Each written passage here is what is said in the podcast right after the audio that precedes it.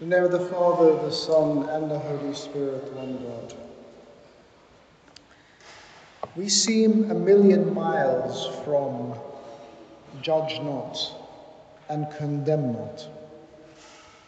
And I suppose partially that is because we have so many more platforms and means by which we can judge and condemn.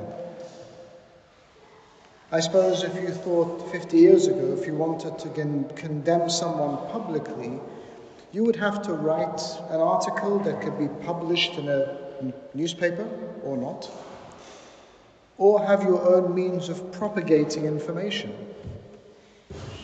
And yet, today, you do it from the ease and comfort of your own home, in your room, through a small device and there is no accountability. Now, I am not by any means saying we shouldn't have an opinion, because we must have opinions.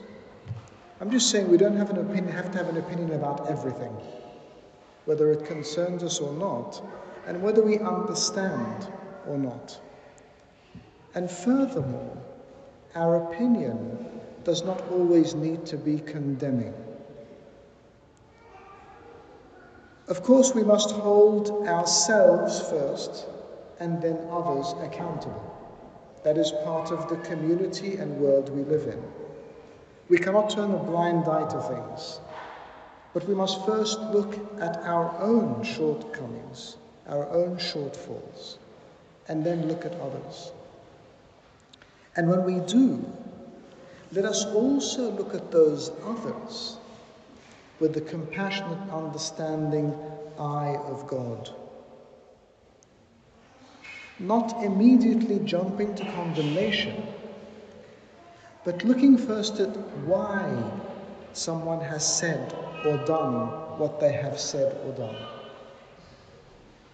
And then, if we understand, then maybe we can then comment.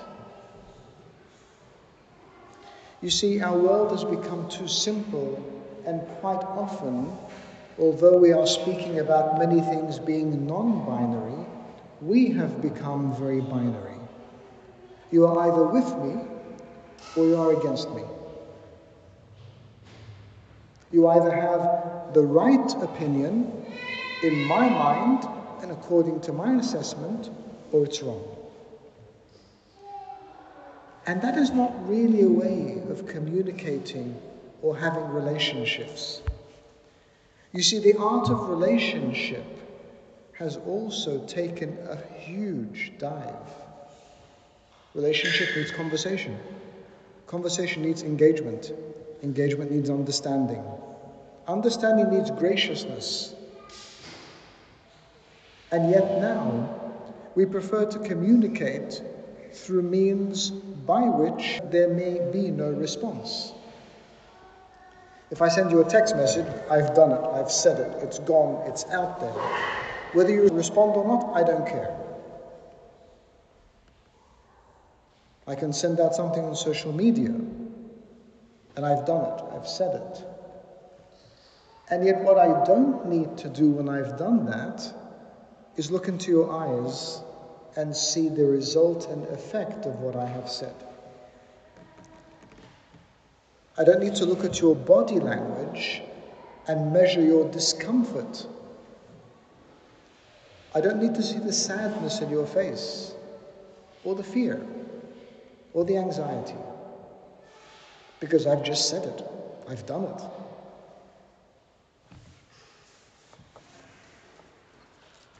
When we read the scriptures, we see that our Lord Jesus Christ walked amongst his peers, walked on the earth, lived the life that they lived and that we live. And he called people to account. And he expressed his opinion. And he made clear his conviction. But it was gracious, it was kind, it was always for the betterment of the other, not just for their condemnation. But I'm speaking to you and I'm saying to you, I don't agree with you. Is it because I think maybe there is some merit in my opinion and I want to demonstrate it? Or is it just because I want to prove that you're wrong? It's a very big difference. When I speak to you and I say, your position is wrong, is it to introduce a possibly, from my perspective, better and more edifying position? Or is it just to prove my supremacy and the fact that I am right and that you are wrong? These are all questions we have to ask ourselves every day. Because in much of our communication today, we don't look into the eyes of the people we're communicating with. Whether it's someone who's close or someone we barely know. Whether it's someone who is hurt and going through something we should be aware of, or someone we're not aware of their conditions and situation. In all of those settings, we need to be cautious. Because striking out at the other person, even if we can't see it, causes pain. And so we need to ask ourselves do we want to cause pain? Or do we want to just make a point? We need to ask ourselves do we want to express ourselves? Or do we want to make a point? And there are two different things.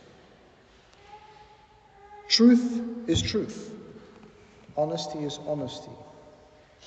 But they are not mutually exclusive when we put them against graciousness and kindness. And actually, the greatest truth and the greatest honesty are those that are couched in graciousness and kindness, because they are the ones most likely to be listened to and appreciated and taken on board by those with whom we communicate. So today, as we pray, let us lift up our hearts and ask that God gives us the spirit of graciousness and kindness, that when we speak to others, when we communicate, we do so with love expressing what we believe to be true, but being conscious of the weakness and fragility of humankind and not wanting to cause pain, but wanting to engage the way our God so graciously, kindly, and patiently engages with us daily. And glory be to God forever.